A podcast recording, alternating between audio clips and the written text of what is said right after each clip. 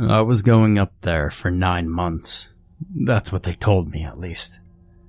It would take us about three or four days, tops, to get to the moon.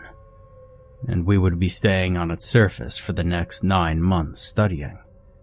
We were briefed extensively on what we were supposed to do there, but honestly, we were just kids. Kids going into space and excited for the biggest round trip of our lives. When you train to become an astronaut, see the pool of contestants thinning by the days, it's hard to make good friends. But I managed to get very close to Eric, and we both succeeded and became official astronauts together. And now, we were going on our first space mission. We were beyond ourselves. They could have told us we would be gathering space rocks for the next nine months and we would still have been just as excited. Well, thinking about it, that's about what they told us. We were going to explore the moon in this new hover device made for this sort of low gravity terrain.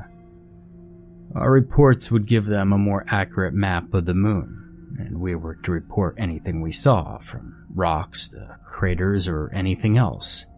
We didn't expect much. It was the moon, after all. It was gray and dark most of the time. It was rocks and dust and no air.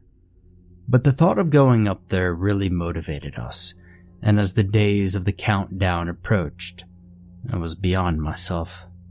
Now, I didn't sleep a wink the night before we departed, neither did Eric if I saw those bags under his eyes right. So, you know, we're up there. We're getting in the elevator to get in the giant thing filled with rocket fuel. And you know what?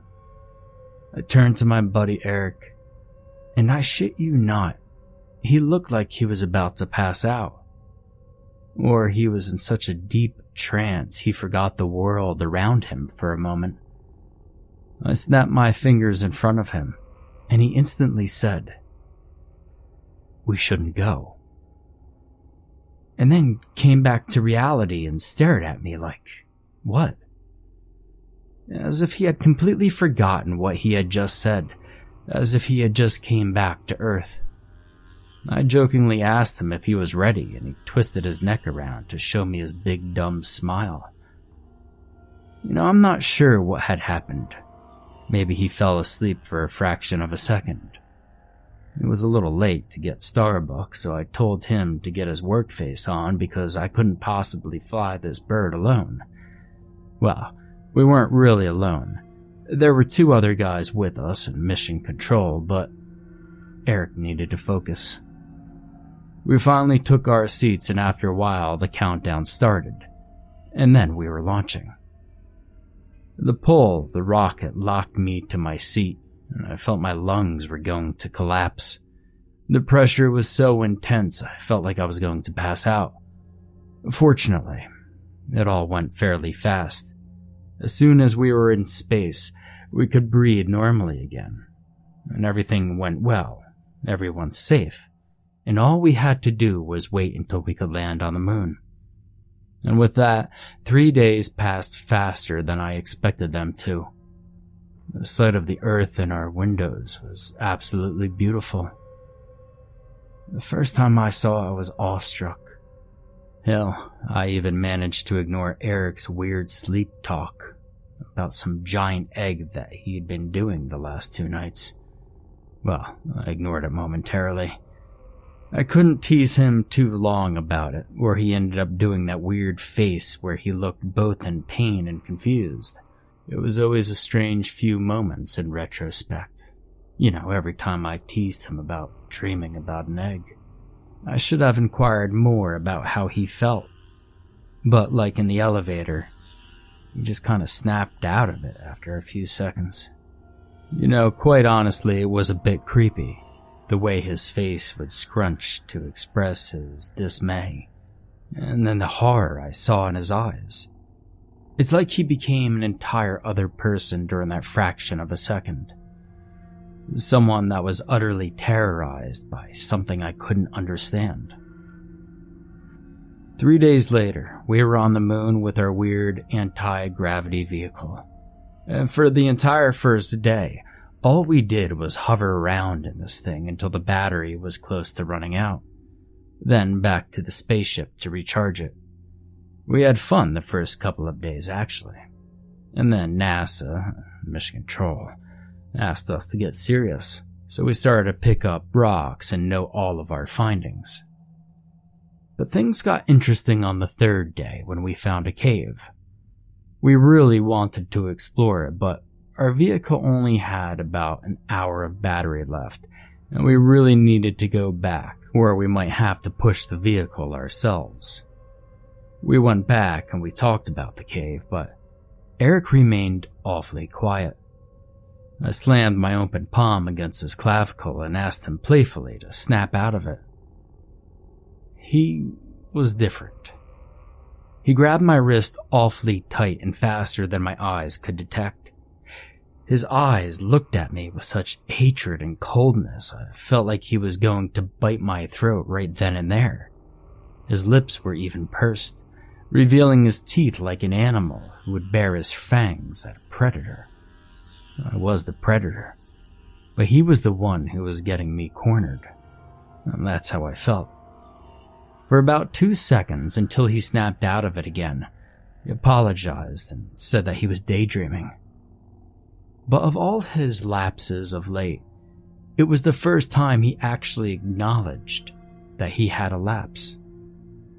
My wrist was sore and bruised the next day, but we all decided not to talk about it. After all, I was supposed to spend nine months with them. With only a few days in, I just couldn't call NASA and say something was wrong with my buddy. So, he snapped at me. So what? He'll get better. He's probably just not feeling well or something. That's what I thought. But he got increasingly weirder the more days we spent on the moon. I thought maybe something in him wasn't made for space travel. Maybe his mind wasn't ready. Who knows? But if they can send chimps and a dog, why would a built and headstrong guy like Eric resist space travel? It didn't make sense to me. His absences became more and more frequent, and he snapped at us more frequently. So much that we kinda tried to separate ourselves from him. Unfortunately, I still had to go on missions with him, and each time I said that we should explore the cave, he didn't want to, that we shouldn't go. I had to put my foot down and remind him that our job here was to map the moon. And that cave was a goddamn part of the moon, you know? He snapped at me again, but this time I was ready. I discussed it with one of the engineers, and he said that he would come with me instead, since Eric was being a coward. It got him thinking. It got him finally saying he was going to come with me, but that he hated it and that we needed more light in everything. We equipped ourselves with a bunch of lighting, and then we hovered our way to the cave in our vehicle. I also made sure to take an extra battery with us in case the one in our vehicle drained out. I was standing in front of the cave entrance and I couldn't see Eric's face because of his mirrored visor.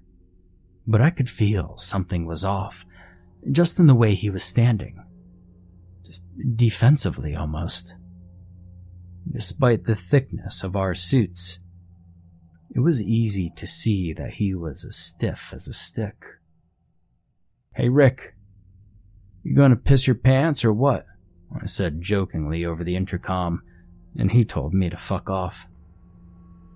That was a human reaction, at least, and a semi good one considering the rocky last few days we had had. I was the first to enter the cave and crack the light sticks. It was unlike anything I'd ever seen. The walls were made of a sort of bioluminescent rock that reacted to the light. It radiated a purple luminescence. Maybe I was wrong, though. Maybe they were more like mirrors reflecting the light. See, it was hard to tell with the visor. But as soon as the black lights hit them, they almost seemed to absorb and reflect the light from it. One of our flashlights was more than enough to illuminate the whole corridor. And it did look like a corridor. The walls looked like they'd been polished, and the ground wasn't as rocky, fissured, or scarred as the rest of the moon was. It wasn't even dusty in there. And as much as I liked the pleasant change of scenery, I also knew that this was unlikely and unnatural.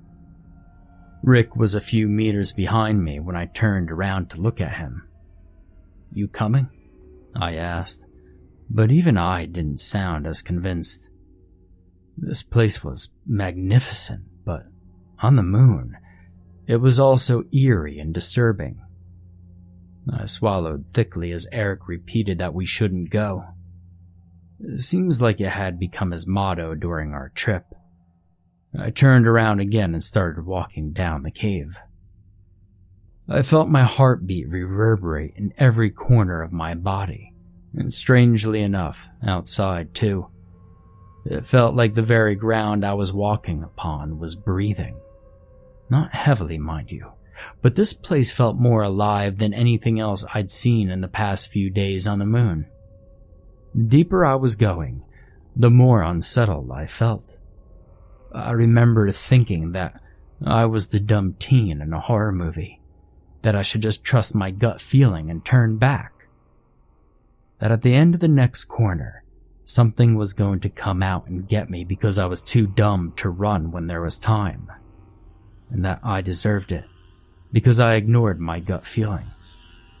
But with every twist and turn in the corridor, there was always but one choice to go forward. I mean, at least I wouldn't get lost in there. But it also felt like I was trapping myself. I looked back over my shoulder after some time and realized that Rick wasn't there. Either he'd stayed at the entrance like a coward, or he just wasn't walking fast. I couldn't tell because behind me, the purplish light was dimming. I took a deep breath and went deeper. That is, till I felt a pulse and warmth. Now keep in mind the moon is fucking cold. Without our suits, well, you would freeze up nearly an instant. The radiation wouldn't be so nice either. My gear was actually the only thing preventing me from becoming a human popsicle, but I could still feel the cold. So you can understand how upset I was when I felt something warm. And another pulse. My mouth dried up instantly as I reached the end of the tunnel and I saw a rock, shaped like an egg, emitting warmth and a constant pulse from a room that became so purple it nearly blinded me once I entered it. We shouldn't have come here. I nearly pissed myself as Eric's voice got me out of my contemplation of the strange egg shaped rock. How the hell had he managed to close the distance so fast was beyond my human comprehension at the current moment. However, I did have my mind on other things. The egg-shaped rock. The urge to touch the rock was overwhelming, but all my instincts were telling me not to. To pack up my things and go back the other way. I tried to take a picture, but Eric slammed his fist down on the camera essentially shattering the lens. I yelled at him, asked what his problem was, but he jumped on me. Looking back, it was kind of funny actually. I saw him jump in slow motion because of the gravity, but he still jumped on me. He slammed his fist against my visor and kept repeating, I told you we shouldn't have come here, incessantly. I was afraid he would end up breaking my visor. As soon as my ass hit the ground, I felt that strange pulse again.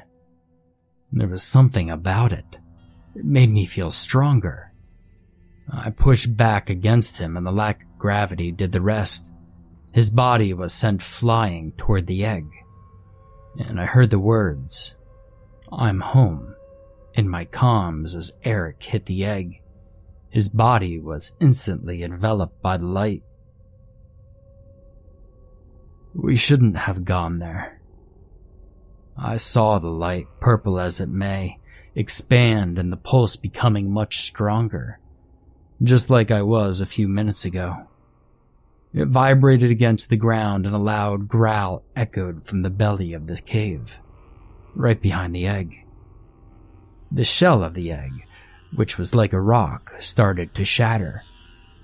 I doubted it was from the impact of my buddy's body, who was now lying face first on the ground, visor shattered. The cracks in the shells emitted their own lights as Eric stood up, but the noise coming from his comms were otherworldly. I stood up and ran as fast as gravity allowed me to, as I saw the last fragments of the shell explode into pieces behind me. I didn't know the cave was so long, or at least I didn't realize it. I didn't know if whatever was in that egg was chasing me, or whatever was behind the egg was chasing me. I didn't know if my buddy was safe and sound, although I doubted it. All I knew is that I needed to get out of there as fast as I could. And even as I reached the entrance of the cave, I felt a presence right behind me and yet the walls were darker than the night, instead of their previous purple glow, and I saw nothing. I climbed the vehicle, started it, and drove away toward the rocket as fast as I could.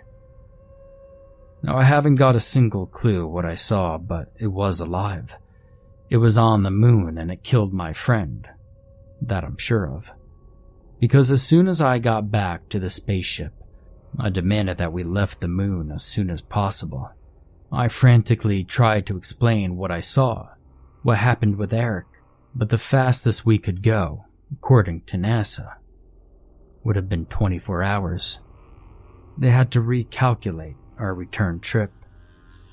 I stayed awake for all 24 of these hours, staring out of the window for a creature I hoped would never come. And it didn't. But neither did Eric.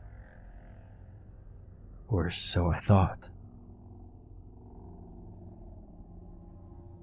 Eric never made it to the space rocket. Or at least that's what I thought. And when we took off, I thought I saw him near the cave.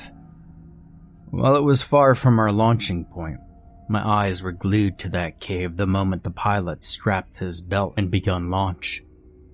I swear I saw the white dot, the only dot on the moon near the entrance of the cave. I mean, it couldn't be anything but Eric, right? Anyway, I almost felt guilty for not saying anything to the other members of the crew, especially since they were all giving me weird looks. I can't blame them. Guy goes to research a cave with another astronaut comes back alone, screaming about a weird egg and how it killed one of them. I too would have looked at the survivors sideways and wondered if my own safety was at risk. Even if the trip back to Earth was only about three days, it was still three days where I would sleep with my eyes wide open. I knew what they thought about me. I knew they thought I killed Eric and left him there. But in urgent situations like that, the mission has to be stopped. I did sign a contract, but extraordinary circumstances are a good reason to break it and end the mission. In any case, even if the crew or NASA suspected me of being a murderer, that too was reason enough to bring me back. I idly wondered if space was like international waters and crimes committed here couldn't be judged the same, but I did not entertain the idea very long. I knew my body cam would reveal that I was right, that I was threatened, and that I only did what anyone would have done, which is defending myself against someone attacking me. In front of a big alien egg, no less and I knew damn well that NASA would likely send another mission to get a hold of that egg. But I knew that my career was over. I would probably never return to space. It's not really because I'm a coward or anything. I mean, I would definitely return to space. Maybe not the moon, though. I've only had a few days there, and I could already tell this is the kind of environment that I didn't want to be in. But I doubted that my return to Earth would have been as welcome as it would have been had I completed my mission. Hell, I was even a little worried about how they were going to welcome me back. Did I know too much? What kind of non disclosure agreement would I have to sign to get my life back? Is that even a possibility, or will I end up in Area 51 because I've been in contact with an alien and they'll want to see if I'm infected or something? I have no clue if that's what they even do at Area 51, or if any other astronaut was ever in contact with something alien. I've no idea what the procedures are in that case, and my ignorance on these topics only served to fuel my anxiety and paranoia. Now, after about five hours on flight, I finally started to calm down a little bit. Eric, the cave, the egg, it was all very far now. Several hundreds of miles, actually. I unlocked my belt and went to the back to get something to eat and possibly drink. My nerves were still a mess, but my instincts felt a bit sharper. My mind now a little less clouded with fright and residual panic. However, from the corner of my eyes and within my ears, I could see and hear the whispers of the other members of the crew. I'm pretty sure they referred to me as a liability, as dangerous, and started making plans to keep guard. It made me feel sick to my stomach that someone would perceive me as a monster. But it was what it was, and I couldn't blame them. I was suspicious after all. The only survivor of a weird alien cave. Now, to clear the atmosphere a little, I approached them slowly and withstood eye contact with them, so they knew I was not dangerous. And yet the way they gazed at me showed me nothing but apprehension, carefulness. I'm gonna go to sleep. My nerves are all over the place. Uh, sorry for making you guys worry. And I left before they could reply. But I knew what they were all thinking. Tie me up. Keep me alive until we got down, but tie me up in one place so I couldn't cause harm. I understood, but I would fight the first asshole who'd try to put a rope around me. I got into the sleeping quarters and locked the door. I was sharing mine with Eric anyway, so it's not like they had any business around here. Although, being alone in that room just didn't feel right. It felt like I had abandoned him. The weight started to push down on my shoulders, making me feel like I was at ground level. No, worse. I felt like I was drowning in guilt. The more time I spent in that room, the more I felt like I should have done something. Couldn't I have just grabbed him instead and brought him outside of the cave? Maybe it was the egg that was influencing his actions. Then I remembered how he spoke of the moon. And we were still in the elevator leading us up to the rocket. We shouldn't go there, he said. And yet, he was so incredibly excited. And he kept mumbling that too when we first saw the cave. And yet his eyes were riveted to the cave, and he looked like he almost needed to be physically restrained not to go. Now, I bit my lip as I contemplated all these thoughts, but I definitely felt like I'd given up way too easily. So, what better way to go through guilt than to go through some of Eric's stuff? I had to muffle a sob when I found a picture of him and his wife. It could have been me. I could have been the one left behind, with no body to bring back to my wife. I felt sick again tears welled up in my eyes, but nothing happened. They dried up when I remembered how he lunged at me and how I had no other choice but to defend myself. And I grew tired, very tired, so I decided to lay down. I couldn't find sleep, and at first I blamed the room, blamed it because that's where Eric slept and he would never sleep again. I felt like it was my fault. But the more time passed, the more unsettled I felt, not only because of the guilt. I twisted and turned as I tried to find sleep but couldn't. I even thought I was hearing whispers behind the door.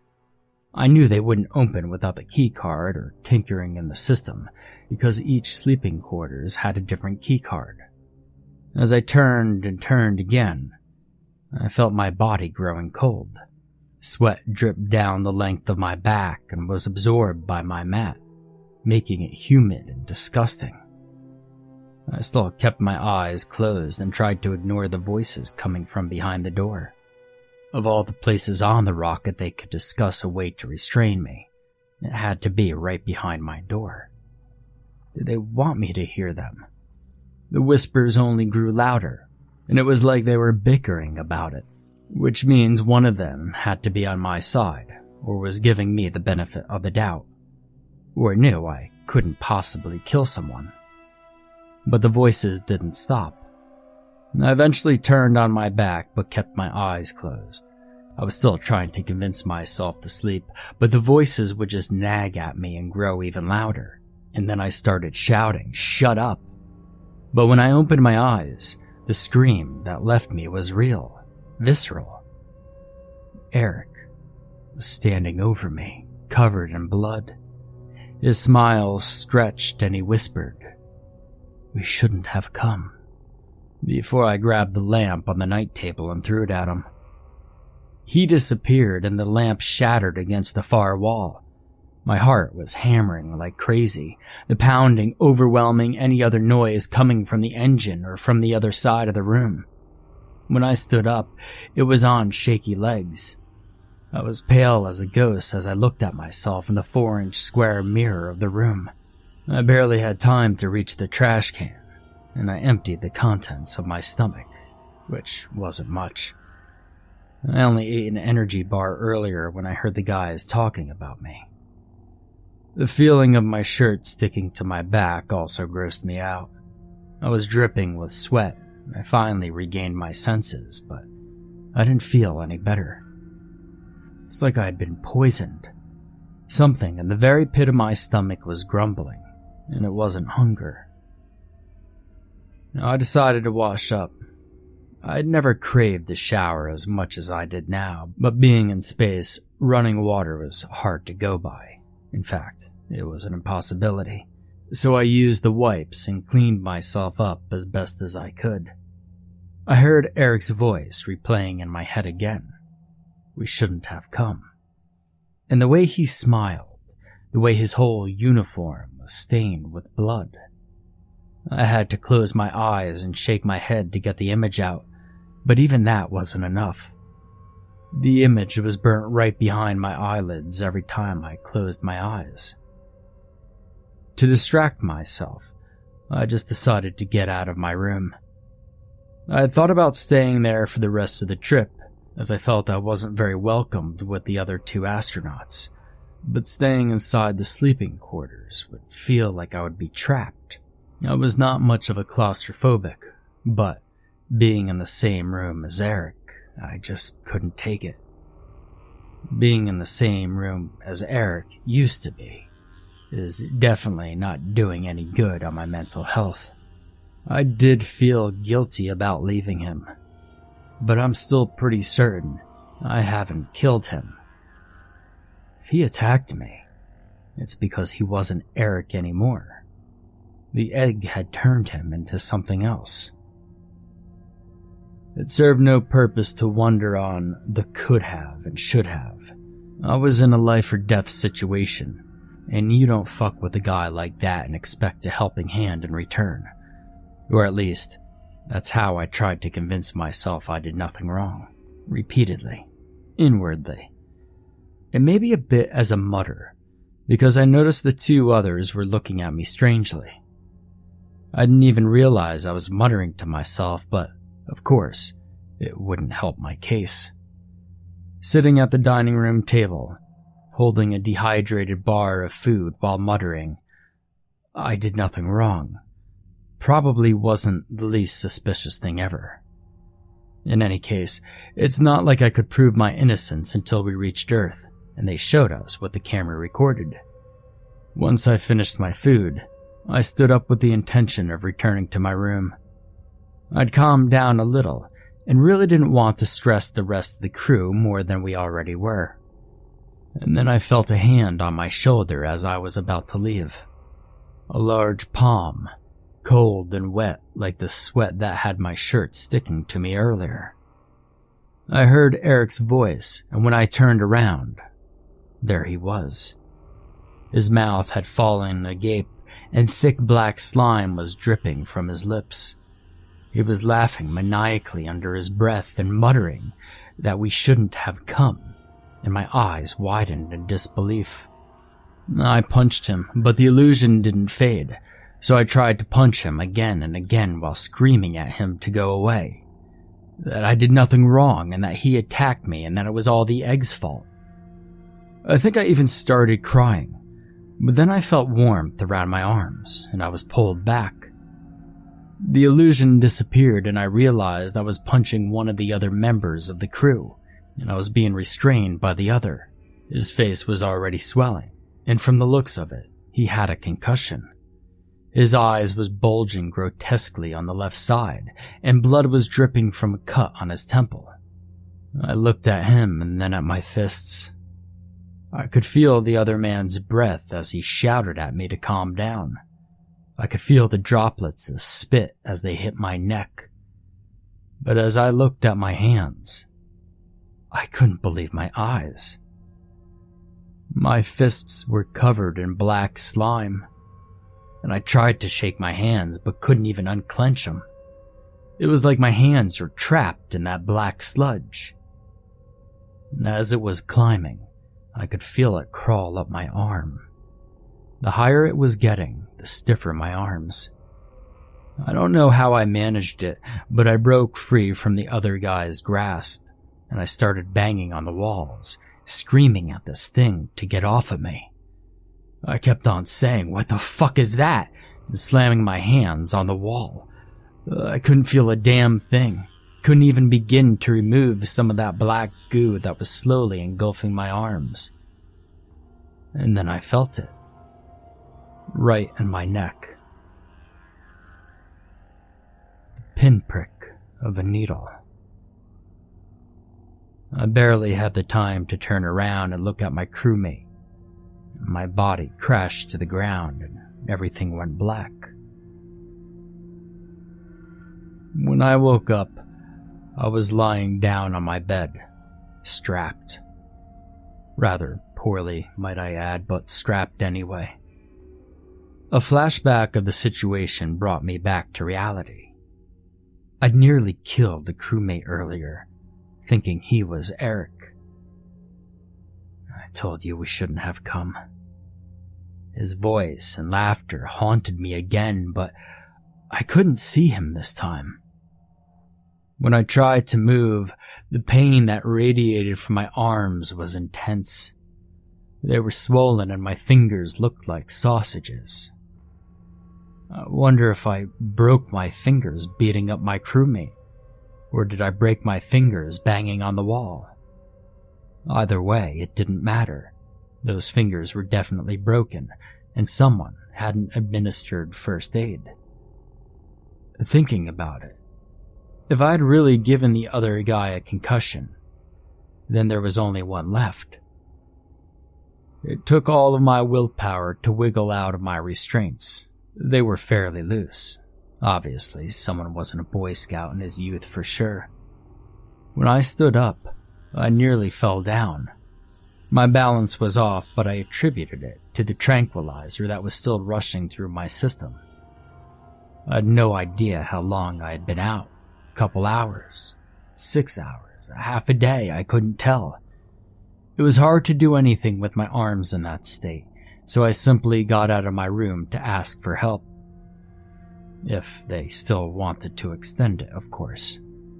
I wouldn't be surprised if they wanted me dead at this point. If I were them, I would have locked me too. I found one of them in the dining room, and as I entered, I saw the panic in his eyes. I'm okay. That probably wasn't what he wanted to hear. How is he? I asked about the other crewmate and saw him stiffen a bit more.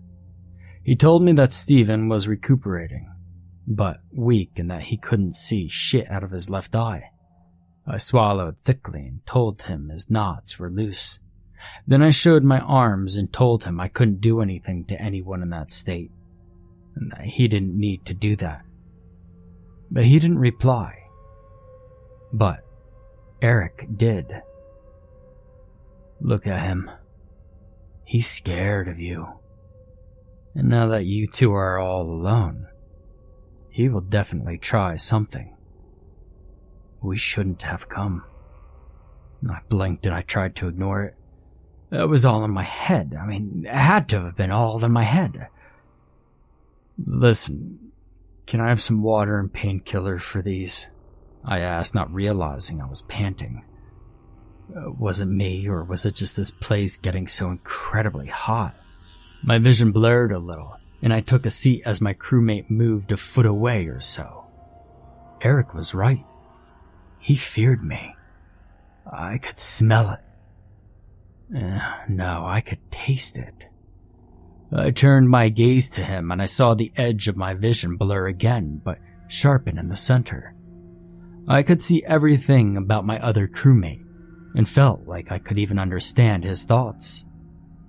I saw him stare at me in absolute terror, and then look back at the fire extinguisher on his right. I asked what he was doing. He didn't reply. But Eric did. He's not going to be so nice as to use an injection this time. He laughed. He laughed a cheeky laughter that sent a chill right through me, but I knew he was right. He wasn't looking to save me or to bring me back to Earth anymore. He was looking like a cornered animal baring his teeth at the predator, ready to jump at its throat at a moment's notice. I could feel the tension in the atmosphere, so thick I could have cut it with a knife. I could taste his fear on my tongue. That's how palpable it was. I stood up and took a step forward. If I was going to be threatened, I would look like a threat myself. I'd gone through too much to let someone terrorize me again. All I wanted was to go back home at this point. And I told him. I told him not to do anything stupid. That this trip didn't have to go like that.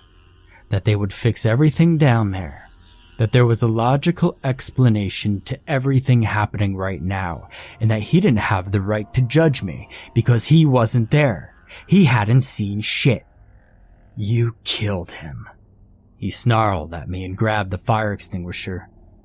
I was stunned, but not for long. Was he not recuperating? I asked. I remembered snarling that he lied to me. I remember the way he looked at me his terrified gaze full of venom and anger and fear as he lunged toward me. I felt his body weight hit me full on and I stumbled backward. Then, I was hit in the face with the fire extinguisher. Let me tell you something. This shit's heavy. I tasted blood in the back of my mouth and I passed out for a fraction of a second. When I woke up, the man was still sitting on top of me and was about to slam the fire extinguisher again. Adrenaline pumped through my system as I used my broken arms to get him to roll off of me. And Eric was laughing in the background, and I caught a glimpse of him, and he'd started dripping black again. I didn't even know what day we were, how long we had left in this trip, but I knew my life was threatened. What does a man do when his life is threatened? He fucking fights back. And so I fought back and I felt an incredible surge of power through me. My arms covered in slime again, and I couldn't feel my pain anymore as I slammed my fist to the side of his face. I heard the sickening crack of the bone around his eye socket fracture under the pressure of my fist. I could tell I'd hurt him greatly because I could feel blood and viscous liquid on my fingers as I pulled back. He reached a hand to his exploded eye and snarled in pain, then tried to get away. But I couldn't let that happen. I wouldn't let that happen. He would just take another opportunity to kill me before we reached Earth. I grabbed the fire extinguisher and slammed it against the back of his head. He was turning his back on me, trying to escape, like a coward. To a fight he had started, to a murder he had attempted, to a job he couldn't finish. All he had to do was give me some water and painkillers, and I would have returned to my room, where I would have locked myself in, but no. He had to go and try to murder me. I slammed the extinguisher against the back of his skull again, and this time, I distinctly heard the bones give in. Blood and gray matter started to spill from his open cranium, and I knew he was done for. I stood up and I decided to look for the other. Was he really dead? Did I really kill him with my bare fist? It felt like all of my senses were heightened. I took the guy's sleeping quarters card and headed towards their room. When I opened the door, he wasn't there. No corpse, no sleeping guy recuperating. I returned to the dining room and saw him at the edge of the door, as if he had come back from the cockpit. He was staring at the guy lying on the floor, then at me, with my broken arms and all the blood splotches on the front of my shirt. I saw the panic in his eyes and knew he would lock me out of the cockpit, but I needed to be there. I felt like I had to go there, and so I dashed at him and managed to get into the cockpit in time. And that's when I felt something slam against my ribs. Once, Twice, I tasted the blood again in my mouth for the second time that day. But I managed to stop the third swing. He was attacking me with a large wrench, and probably a cracked rib or two. I managed to grab it from him without thinking. I swung back. Again, I heard the disgusting sounds of bones breaking and blood spilling, before a familiar thump resonated against the floor. His body had hit the ground and his muscles jumped. I slammed the wrench back down on him again as I heard mission control it was time to engage. I dropped the bloody wrench and buckled my belt, and Eric just kept laughing behind me. I looked at him one last time as we entered Earth's atmosphere and the pressure made me pass out. My body was in a pitiful state. When I woke up, I was bandaged, cleaned up, and chained to a hospital bed. I could tell from the look of my room that I wasn't locked in any hospital. A NASA employee entered my room and sat next to me. This couldn't be good. I was about to open my mouth when he advised me to shut up. So I did. While he talked, flashes of what happened stalked my very thoughts. He told me how he saw everything. With Eric first, when Eric lost his mind and attacked me. He said I got lucky because we were in a no gravity zone, and then he told me how he saw everything on board, how I attacked my crewmates, how I'd killed them in cold blood. I felt like I was going to vomit, and I wanted to explain that they had tried to kill me first, but instead, he showed me. He showed me what had happened on board, from the moment we were leaving the moon to the moment I killed my crewmates in cold blood. All the souvenirs I thought I had were fake. All the flashes I thought were true were fake. I'd not killed the first guy with my bare fist.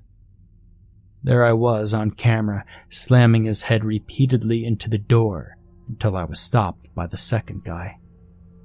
I didn't break my arms either. When I thought I was slamming my arms against the wall, I was actually fighting back against my other crewmate.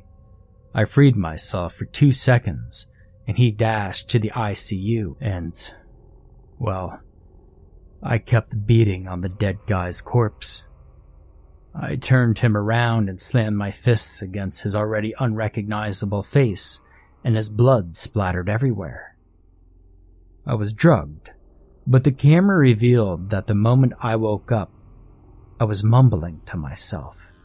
I stayed in a trance for a day. And then I managed to free myself after that.